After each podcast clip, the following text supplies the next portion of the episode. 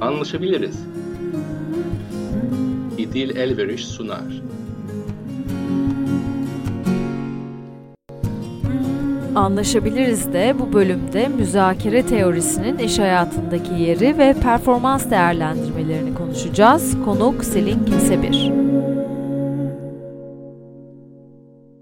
Merhabalar. Geçen programda iş yerlerinde ya da şirketlerde yaşanan ihtilafları, bunların türlerini ve sebeplerini ele almıştık. Yöneticilerin, çalışanların bunlara ilişkin ne tür beceriler geliştirebileceğini konuşmuştuk. Aynı zamanda çatışmanın yarattığı tükenme hissi, zaman ve insan maliyetinden bahsetmiştik. İş yerlerinde bunları yönetmenin bir yöneticilik becerisi gerektirdiğini konuşmuştuk. Diğer yandan her yönetici de bu konuda hevesli veya ilgili değil. Çalışanlar da kendilerini yöneticileri beklemeden geliştirebilir hatta geliştirmeli. Nasıl? Bugün işletme fakültelerinde müzakere dersleri veriliyor örneğin. Ancak daha iyi müzakere edip karşı tarafı yenelim tarzında bir müzakere dersinden bahsetmiyoruz. Konu kazan kaybet üzerinden değil, güvene dayalı ilişkiler oluşturmak üzerinden ele alınıyor müzakere teorisi eşliğinde. Bilindiği üzere ben de anlaşabiliriz de özellikle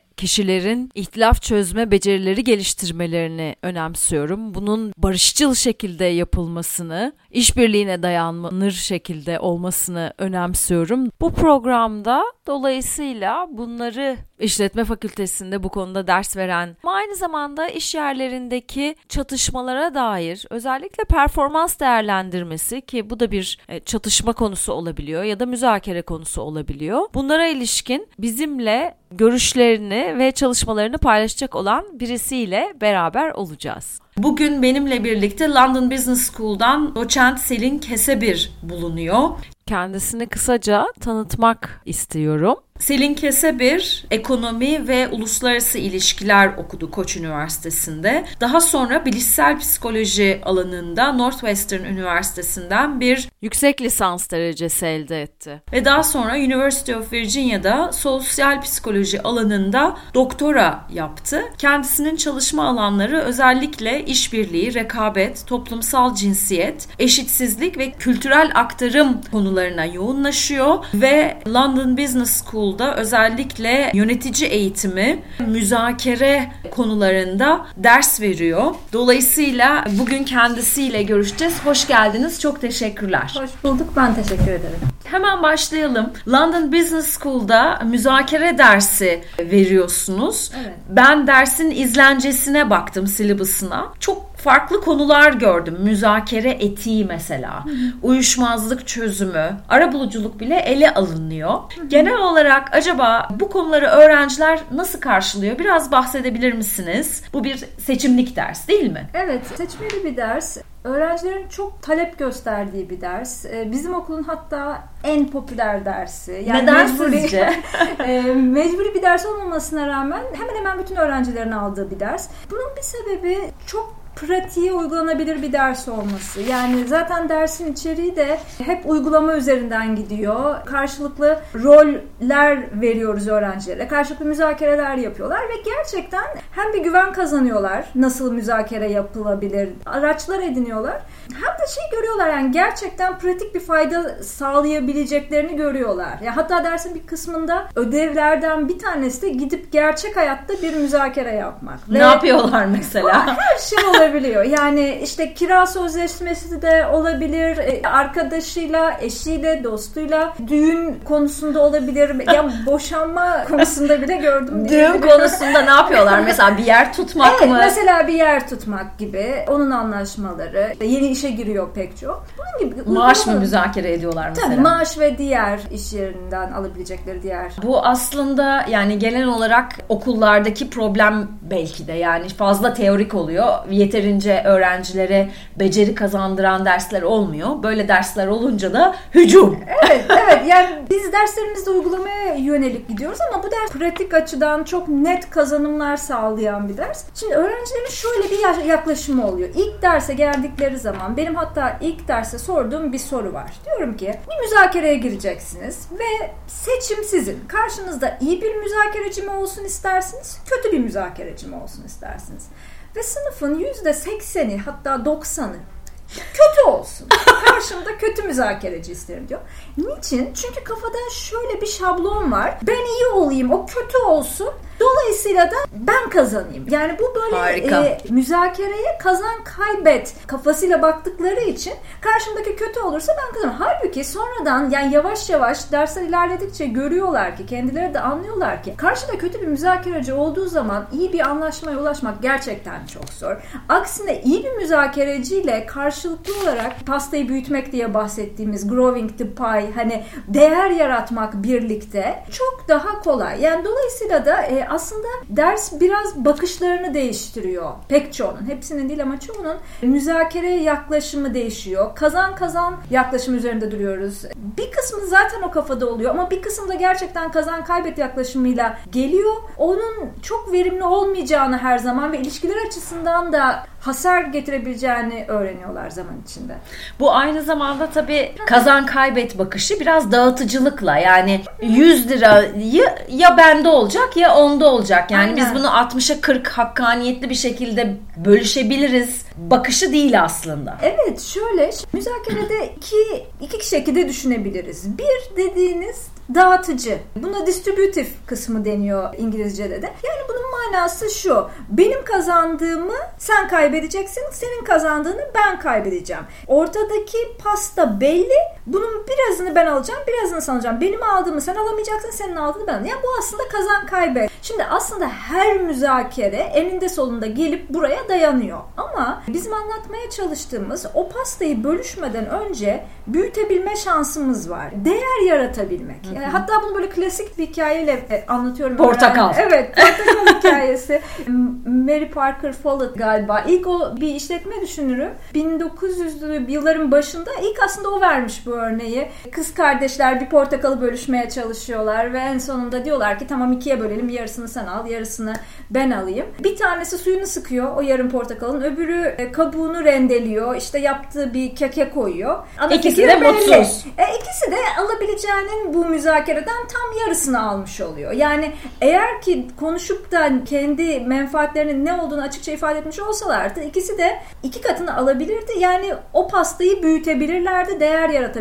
Yani bizim de derste anlatmaya çalıştığımız temel şey pastayı büyütmeye yönelik, değer yaratmaya yönelik araçlar, yöntemler nedir? Bunun üzerinde durmamın da sebebi şu. Uzun vadede eğer bir ilişki içindeyseniz karşı tarafla hep ben alayım kesinlikle olmaz. Yani hani o ilişkiler uzun ömürlü olmuyor ama güvene dayalı ve karşılıklı olarak hakkaniyetli bir şekilde ortaya çıkan değerin bölüşüldüğü müzakereler bir ilişkinin parçasıysa ve bu tabii ki iş dünyasında da böyle, ilişkilerde de böyle, her türlü insan ilişkisinde böyle. O ilişkiler uzun vadeli oluyor. Uzun soluklu. Değer yaratıyor. Evet, evet, yani, evet. yani o yüzden de bu tarz yaklaşımlara yönelmek faydalı. Kazan kazan yaklaşımlarına yönelmek faydalı. Derste de bunu anlat. Dersin aslında iş dünyasında yani çok eskilerden beri olduğunu söyleyemeyiz herhalde. Benim babam işletme fakültesi mezunu. Böyle bir şey okuduğunu, konuştuğumuzu hiç hatırlamıyorum. Yani arabuluculuk, müzakere gibi şeyleri konuşuyoruz zaman zaman. Böyle bir derse sizce iş dünyasının ya da buraya gelen yöneticilerin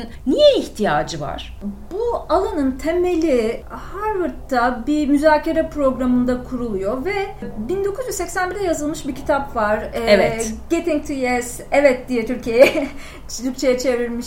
Ee, o kitaptan sonra bu alandaki bilgi daha kümülatif bir şekilde oluşmaya başlıyor. Dersler farklı işletme okullarında verilmeye başlıyor ve de bu konunun önemi de anlaşılıyor. Daha önce de tabii ki her zaman müzakere var. Yani işte toplu sözleşmeler var. Her zaman hayatın parçası müzakere. Ama sistematik bilginin oluşması ve bunun işletme okullarında aktarılması daha yeni. Daha yeni bir süreç. Yani niye ihtiyaç var? Çünkü gerçekten müzakere demek her türlü insan ilişkisine nasıl değer yaratabiliriz ve nasıl e, o değeri alabiliriz, bölüşebiliriz. Bu yani çok temel insani açıdan bir ihtiyaç müzakere yapmak. Bunu ne kadar iyi yapabilirsek kendi hayatımızda her türlü kişisel, profesyonel hayatımızda daha etkin oluruz. Müzakere etiği dediğimizde ne anlamamız lazım? Müzakerede bilgi asimetrik dağılıyor. Klasik mesela araba satışçıları örneği vardır. Bir taraf arabanın problemi var mı yok mu bilir. Diğer taraf satın alan taraf bilmez. Kaza geçirdi mi? Ha, mesela. Değil mi? Evet. evet. Şimdi ve tabii ki bu çok daha geniş bir kapsamda düşünebiliriz. Yani bu bilgisel olarak bir kere bir arada asimetri var, fark var iki tarafta. Bu yani her tür profesyonel ilişki Tabii. içinde düşünülebilir aslında. Aynen. Doktor hasta, Aynen. e, müvekkil, avukat ilişkisi içinde böyle bilgi asimetrisi var ve siz Muhakkak. güvenmek zorunda kalıyorsunuz. Aynen öyle. Aynen kesinlikle. Yani müzakerenin temeli güven zaten. Evet. Yani gerçekten güven çok çok kritik burada. Şimdi o bilgi asimetrisi olduğu zaman siz karşı tarafın size vereceği bilgiye muhtaçsınız ve çünkü o bilgi üzerinden hareket ediyorsunuz. O bilgilerde e, çarpıtmalar yapılıyor mu? Birincisi bunu nasıl anlayabiliriz? Yani hani karşı taraf e, bize doğruyu söylemiyorsa bunu anlamanın yöntemleri nelerdir? Bununla ilgili bahsettiğimiz bir kısım var derste. Bir de daha normatif olarak biz bunu yapmalı mıyız? Yaparsak bunun sonuçları ne olur? Kısa vadede ne olur, uzun Aynen, vadede ne olur aynen, herhalde değil mi? aynen. Ve yani ben mesela derslerde e, bunun yapılmaması gerektiğini çünkü ahlaki tüm nedenleri ve kişilerin kendi ahlaki yaklaşımlarını bir kenara koysak bile etkin bir yöntem olmadığını çünkü dediğiniz gibi Güvenli bozuyor Aynen, aslında. Güveni ortadan kaldıran bir durum olduğunu ve bir kere güven ortadan kalktıktan sonra tamirinin neredeyse imkansız olduğu çoğu zaman bunları anlatıyorum. Yani hem ahlaken yanlış olduğunu düşünebilirsiniz. Pek çok insan böyle düşünüyor ama bunu düşünmeseniz bile etkin değil. Özellikle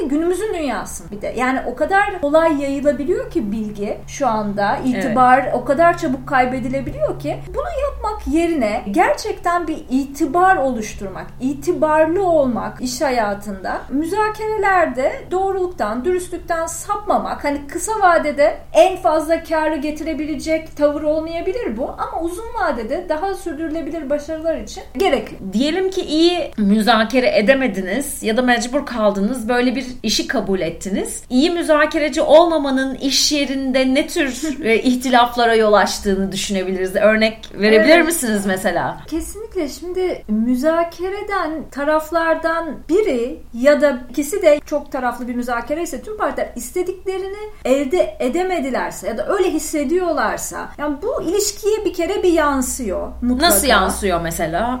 İlişkide memnuniyetsizlik ve bir alacaklılık duygusu. Gerginlik belki. Gerginlik olabilir. Yani karşı tarafın bir adaletsizlik duygusu olabilir kimi durumlarda ve bunların hepsi gerçekten iş hayatını ve diğer her türlü ilişkiyi de tatsızlaştıran hisler. Dolayısıyla da gerçekten iyi müzakere edebilmek önemli. Bu da ne demek? Hem kendiniz kendi aldığınızla mutlu olmak hem de karşı tarafın mutlu olması. Çünkü bu gerçekten sağlam bir ilişkinin temelini atıyor. İki tarafta bir müzakereden memnun olabildiyse bunu da nasıl yapacaksınız? İşte iyi müzakere etmeyi bilerek yapacaksınız ve dediğim gibi şimdi iki tarafta iyi müzakereci olduğu zaman gerçekten çok verim alınabiliyor ilişkilerden. Şimdi itilaflar çıkabiliyor. Biz derste de bundan bahsediyoruz zaten. Yani dersin bir, bir kısmı da ihtilaflara nasıl yaklaşmalı? İhtilafların aslında bir kısmı oldukça kolay çözülebilir. Yani böyle işte konuşarak, anlatarak kendi tarafını, kendi ihtiyaçlarını net bir şekilde ifade ederek, karşı tarafı dinleyerek mutlaka. İşte oradan o ikisini harmanlayıp, sentezleyip bunların ikisinden biz nasıl en iyi sonuç çıkarabiliriz? Bu şekilde çözülebilecek. Hani çok böyle insanları yormayacak, psikolojik olarak üzmeyecek türde ihtilaflar var. Ama bunlar daha nadir. Daha çok ihtilafların büyümesinin ve sıkıntı vermesinin sebebi ilişkisel ihtilaf dediğimiz. Yani aslında temelinde tarafların birbirine güvenmemesi, tarafların birbirinin karşılıklı olarak karşımdaki benim için en iyi istemiyor. Karşımdaki beni düşünmüyor, bana saygı duymuyor ya da işte kendini düşünüyor hep e, ya da bana zarar vermeye çalışıyor gibi karşı tarafa güvenle ilgili problemler olduğu zaman bunları çözmek gerçekten çok çok çok zorlaşıyor. Yani siz de arabuluculukta da e, eminim benzer bir durum vardır. O ilişkisel problemleri halledebilmek ciddi bir mesele. E, benim öğrencilere söylediğim zaten şu. O noktaya işi getirmemek mesele zaten. Yani oraya bir kere geldikten sonra çözümler çok emek gerektiriyor, çok sabır ve beceri gerektiriyor. Oraya getirmemek işi. Güvenilir bir insan olmak gerekiyor. Yani İyi bir reputasyona sahip sahip Tabii, olmak. iyi bir reputasyona sahip olmak. İyi bir reputasyona sahip olmanın ön şartı, en etkili yolu, yöntemi de zaten güvenilir bir insan olmak. Yani gerçekten e, Doğru, güvenilir, dürüst. doğru, dürüst, işte yalan söylemeyen, bir şeyleri çarpıtmayan, gerçekten kimsenin kötülüğünü istemeyen, karşı tarafın ihtiyaçlarını, arzularını dikkate alan bir tavır içinde olduğunuz zaman zaten yani pek bir sebep yok karşı tarafın size güvenmemesi için. Şimdi dolayısıyla güvenilir bir ilişki yarat yani güvenli bir ilişki yaratmanın birinci koşulu bizim kendi güven güvenilir bir insan olmamız. Zaten güven öyle talep edilebilecek bir şey değil. Yani hani- Zamanla oluşturulan bir Aynen. şey kendiliğinden. Tabii yani hani bir de şöyle bir şey olamaz. Yani ben harikayım sen bana güven. Yani sözle olabilecek bir şey, şey değil. değil. Gerçekten kar- karşı tarafın zaman içinde sizi tanıması gerekiyor. Sizin güvenilir olmanız gerekiyor. Karşı tarafı güvenilir kılmak gibi bir şansımız çok fazla yok. Tabii orada işte kontratlar devreye giriyor. İşte hukuksal mevzular devreye giriyor. O şekilde insanlar kendilerini güvence altına almaya çalışıyorlar. Hani güven tam oluşmamışken oluşmamışken. ya da kötü gidebilecek ilişkilerin bozulabileceği durumları düşünüyorlar. Evet. Peki size şunu sorayım. Şimdi London Business School'un dergisinde bir yazınız vardı. İş yerlerindeki ihtilaflara da gelmişken performans değerlendirmelerinin iş yerlerinde ihtilafa yol açtığını biliyoruz. Evet, Güvenilirliğin ötesinde bir şey belki bu bilemiyorum. Bu yazıyı kaleme almaya sizi iten neydi ve bu Evet. yazıdaki biraz temel fikirlerden bahsedebilir misiniz? İsterseniz ikincisinden başlayın ondan sonra öbürüne geçelim. Belki de en önemli fikir e, performans bildiriminin karşı tarafın performansını iyileştirmeye yönelik böyle net durum bazlı bilgiler içermesi. Yani böyle genellemeler işte sen şöylesin sen böylesin iyi çalışmıyorsun ya da iyi çalışıyorsun demek bile yeterli değil. Yani spesifik bilgi vermek, objektif olmak çok önemli. Yani objektif dil kullanmak, Örnekleyebilir miyiz mesela? Şimdi ben bugün evet. buraya geç kaldım Evet. diyelim.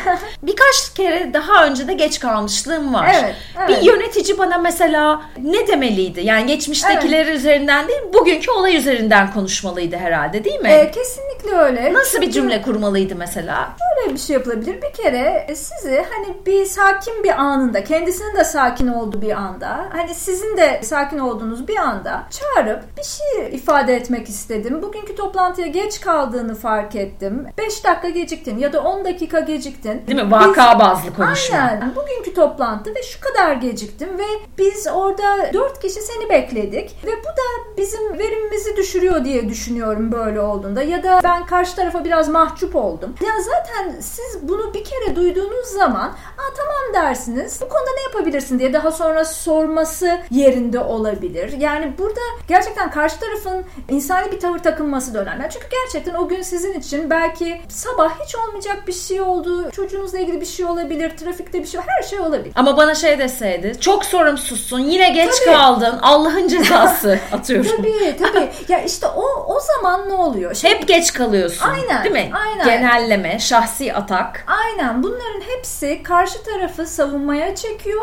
ve karşı taraf ben haksızdım ve suçluydum ve davranışımı değiştirmeliyim ve odaklanmak yerine bu benim patron da ne biçim insana odak. Niçin bana? Ben benim çocuğumu ben şey yapamayacak mıyım? Okula e, götüremeyecek miyim? Yani hani böyle bu sefer kendini bir kurban gibi hissetmeye başlıyor. Karşı tarafa tepki duymaya başlıyor. Üstelik de probleme odaklanamıyor. Yani burada bir problem var. Geç kalma problemi. Bunu de bunu çözmek için ben ne yapabilirim yerine bir takım duygusal e, girdaplara girebiliyor insanlar o zaman. Yani dolayısıyla da böyle çok objektif kalmak, karşı tarafı dinlemek ve olayları en kötü noktalara çekmemek ya da en kötü açıklamalara girmemek hani kafamızda bunları kurmamak onun yerine karşı tarafı dinlemek, anlamak önemli. Bunu ben gerçekten gözlemledim. Yani öğrencilerimden de dinledim. Yani şunu dinledim mesela bir öğrencimden. Bir performans değerlendirmesine giriyor. Bir saat, bir buçuk saat sürüyor ve bunun sonunda iki taraf birbirine bağırıyor. Kopuyor yani ipler kopuyor. Bu arkadaş ondan sonra ayrılmak durumunda kaldı. Çünkü ne oluyor? İnsanlar zaten bir performans değerlendirmesine çok tedirgin bir şekilde giriyor. Yani sizin performansınız iyi bile olsa kaç kişi performans değerlendirmesine böyle rahatlıkla elini kolunu sallaya sallaya girebilir ki? Herkes biraz bir Akademisyenler de giriyor yani değil mi? Herkes- Herkes için tabii, aynı şey söz tabii. konusu. Yani- Jürinin karşısındasınız. Herkes mi? Yani hani CEO'lar da Tabii. işte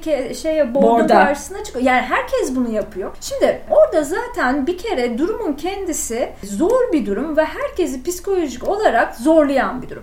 Bir kere bunun bilincinde olmamız gerekiyor. Zaten psikolojik olarak zorlu bir haldeyken bir de karşı tarafın bize saldırması işte ya da bizim şahsiyetimizi küçük gören ya da bir şekilde bize bir tehdit algısı oluşturan şeyler söylemesi bizi tamamen kapatıyor o geri bildirime. Yani bizim yapmamız gereken geri bildirimi öyle bir şekilde vermek ki karşı taraf kendini kapatmak yerine evet ben bunu değiştirebilirim, daha iyiye gidebilirim. Bunu yapmak için kaynaklarım var, desteğim var ve bunu yaparsam her şey daha güzel olacak. Sadece buna odaklanması. Ama işte ben ne biçim insanım ya da bu benim de patronum, yöneticim ne biçim insan falan hani bunlar gereksiz verimli olmayan düşünceler ama yöneticilerin ya da bu tür geri bildirim veren herkesin bu konuda gerçekten yapabileceği şeyler var, öğrenebileceği şeyler var ve bunlar e, deminki yere dönersek ihtilafların da önüne geçiyor. Çünkü yanlış verilen geri bildirimler ya da etkin bir şekilde verilmeyen geri bildirimler e, güven duygusunun kırılmasına ve ilişkilerin de kopmasına sebep olabiliyor. İşte o zaman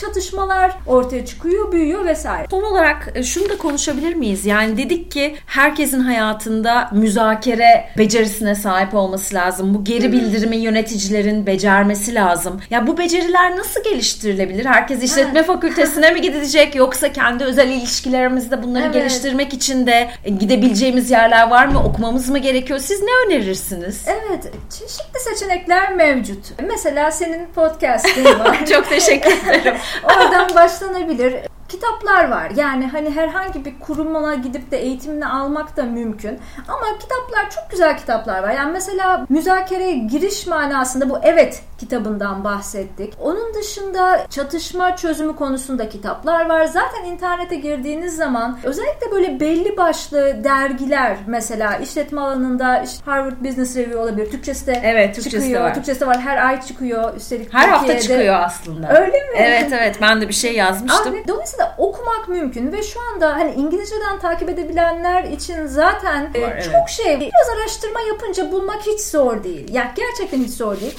eğitimler var. Yani bunlar mesela işte, sizin burada verdiğiniz bizim gibi burada aslında. verdiğimiz var. Yani gelip de buradan diploma almak gerekmiyor. İşte bir haftalık programlar da var mesela bizim okulumuzda. Türkiye'de de bazı bu tarz eğitimler veriliyor diyorum. Yani dolayısıyla da biraz araştıranlar bu konuda kendilerini geliştirebilirler. Çok çok teşekkür ediyorum. Eklemek istediğiniz bir şey var mı? Ee, ben çok teşekkür ederim beni davet ettiğin için. Rica ediyorum. Anlaşabiliriz de bu bölümde çalışma hayatında ve hayatın başka alanlarında da kullanılabilecek olan müzakere becerilerini geliştirmenin önemini konuştuk. Ancak bunu kazan kaybet üzerinden bir yenme yenilme meselesi olarak değil, güvene ve iletişime dayanır şekilde geliştirmeyi, itibarlı ve güvenilir olmanın da buradan geçtiğini konuştuk. Yeni okullarda okutulan müzakere teorisi bize bunları söylüyor. Keza performans değerlendirmelerini spesifik olarak yapmanın, objektif kriterlerle değerlendirmenin ve bu sırada insani bir tavır sergilemenin önemini örneklerle ele aldık. Evet anlaşabiliriz de uyuşmazlık, ihtilaf analizi ve çözümü gibi konuları farklı yönleriyle ele almaya devam edeceğim. Yine konuklarım olacak. Burada ele aldığım konularla ilgili sorularınız veya yorumlarınız olursa bana idilelveris.adristanbul.com adresinden ulaşabilirsiniz. Tekrar görüşmek üzere. Anlaşabiliriz. İdil Elveriş sundu.